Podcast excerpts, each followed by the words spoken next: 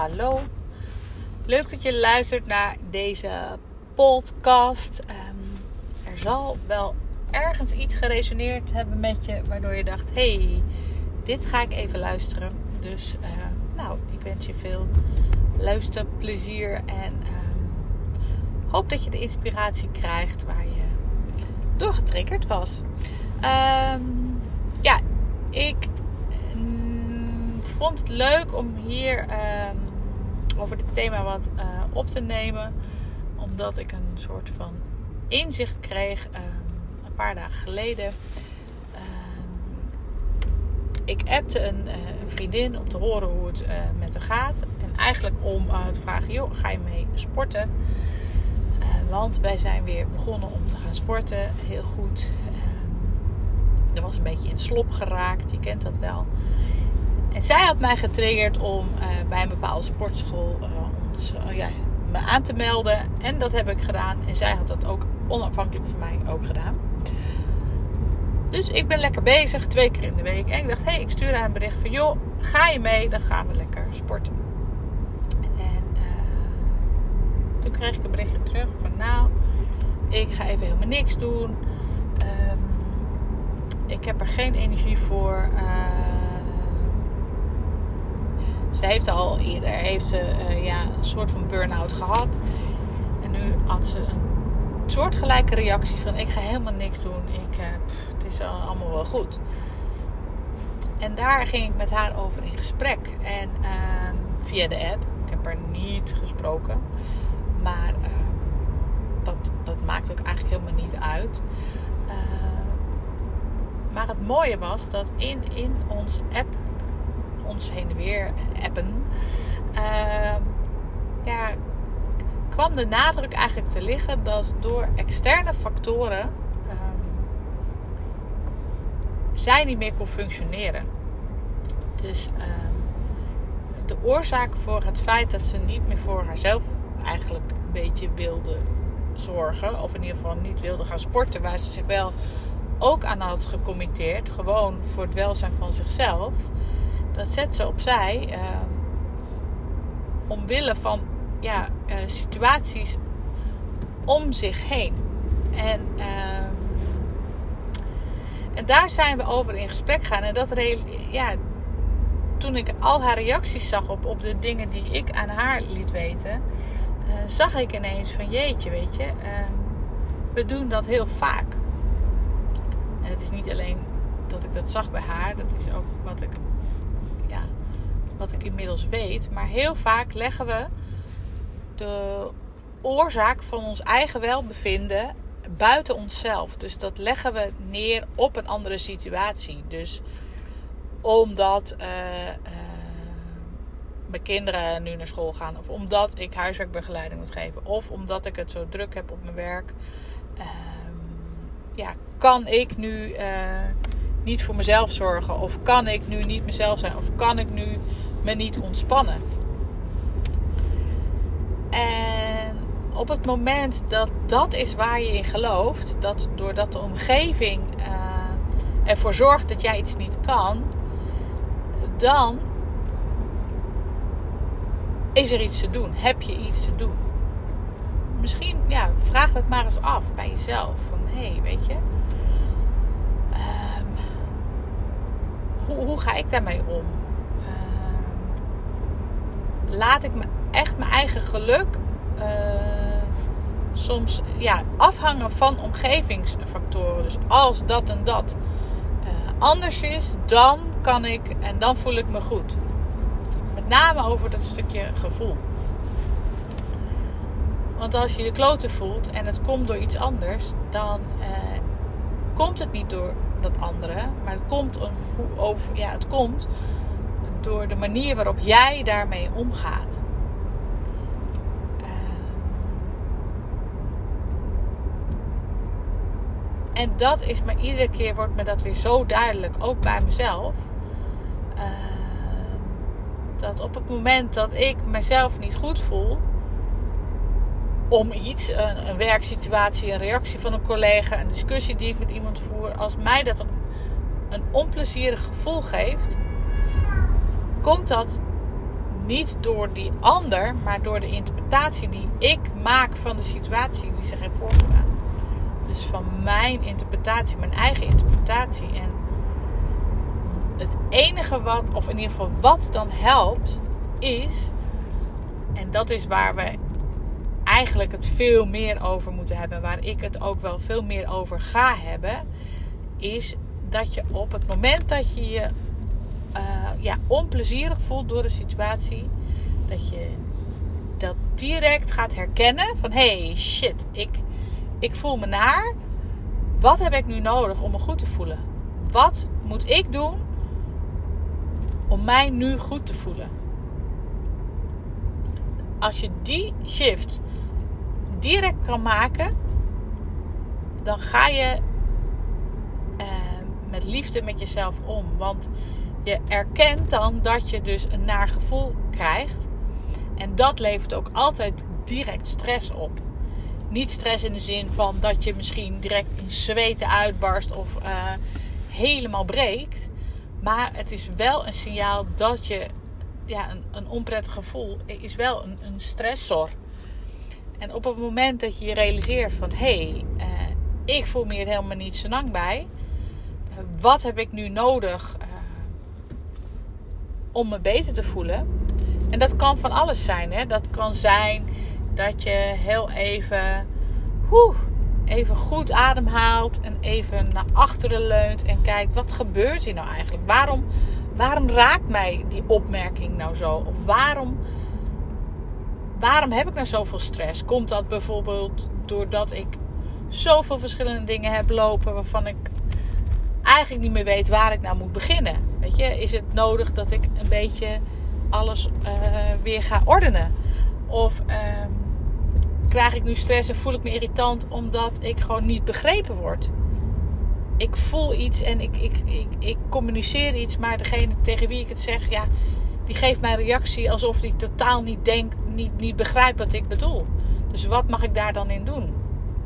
Nog een keer op een andere manier vertellen? Of uh, kan ik het gewoon even laten voor wat het is? Er zit altijd, als jij je niet goed voelt, in wat voor situatie dan ook, zit er altijd een, een behoefte onder. En als we gaan leren om op zoek te gaan naar die behoeftes, en ze zijn soms heel klein, hè? Het is soms echt een, een minuscuul ding. Maar als we daarna op zoek kunnen gaan, dan kunnen we onszelf helpen. En dan gaan we ook inzien dat het niet de omgeving is waardoor wij iets niet kunnen doen.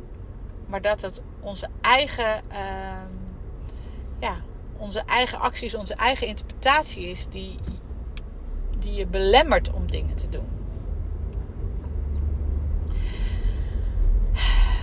Ja, en uh, ja, ik wilde dit inzicht heel graag meegeven. Want wat ik, waar ik me de afgelopen uh, ja, maand, ja, even kijken, maanden eigenlijk mee bezig ga, al bijna een paar jaar eerder gezegd. Tijd vliegt. Is ook om methodes te leren, uh, dus manieren van handelen te leren om uh, die signalen die ik dan krijg, waardoor je, of waarmee je niet goed voelt, hoe je die kan ombuigen. Dus wat voor acties je kan ondernemen om ze om te buigen. En zo um, heb ik me verdiept in Psychka. Dat is een methode waarbij je um, ja, je onderbewuste uh, om kan buigen van uh, niet helpende gedachten naar helpend. En dat is ook puur gericht op van wat wil je wel. En dat is een magische methode waarbij je echt in een soms één sessie, maar soms een paar sessies al echt veranderingen kan maken in dingen waar je gewoon ongemakkelijk bij voelt en waar je gewoon je beter bij wil voelen. Dus als iemand, een voorbeeldje, als iemand, uh, als je je uh, bijvoorbeeld rot voelt als je baas uh, commentaar geeft, ik zeg maar wat. Dan kan je met Psychica je onderbewuste uh, veranderen in ik voel me goed. Dus dan ga je dan, wat je dan doet, is je zoekt dan een doelovertuiging, dus een nieuwe overtuiging. Dat je ehm, bijvoorbeeld van ik voel me goed. Ehm, ook al krijg ik commentaar van mijn omgeving. Uh, als je dat gaat geloven, daar kan je dan uh, ja, een aantal uh, handelingen op verrichten. En dat kan je in je onderbewuste kan je dat opnieuw programmeren, waardoor je gewoon ja, niet meer zo geraakt wordt als iemand commentaar op je heeft. Nou, dit voert een beetje te ver om dat nu helemaal uit te leggen. Misschien is het wat vaag. Psychica, als je er meer over wil weten, uh, ja, alsjeblieft stuur me even een, een DM of mail mij naar info apenstaartje bocoaching.nl. Dan, uh, ja, dan plan ik heel graag een call met je in om gewoon even uit te leggen. Of even uit te leggen, maar om uit te leggen hoe dat werkt. Maar dat is een prachtige methode. En daarbij ben ik ook uh, ingeschreven op een opleiding EFT. Uh, en um, dat is uh, tapping. Ook een magische methode om stress te veranderen en om ja, onprettig gevoel om te draaien naar weer ja, een goed gevoel. En als laatste methode ben ik bezig met de matrix methode. En daarmee kan je echt ja, ook um, trauma's neutraliseren. Uh, hele grote belemmeringen uh, ja, ombuigen. Um, maar ook allemaal gericht op, op het ja, actief bezig kunnen zijn met wat je wel wil. En dit jaar rond ik al, is, zijn al die stukken kennis zijn allemaal geland. En uh, ja, daar wil ik heel graag meer over vertellen, ook in de podcast. Want ja, hè, ik lees vaak, ik zie vaak uh, dat er adviezen gegeven worden van nou, hè, en loslaten, laat het los. Uh, waarbij ik dan denk, ja, jee, hoe, hoe laat ik dan los, weet je? Wat, wat kan ik dan doen? En daar delen we nog heel weinig over. Of in ieder geval voor mij te weinig. En uh, ook voor de jongeren. Uh, want ook die kunnen met hele kleine handelingen, heel eenvoudig in een uur, uh, ja, kan je echt al zoveel veranderingen maken, zodat je gewoon ja, vooruit kan. En dat gun ik gewoon iedereen. Dus als ik dan weer terugkom op mijn lieve vriendinnetje, waar ik dan uh, mee aan het appen was over het sporten.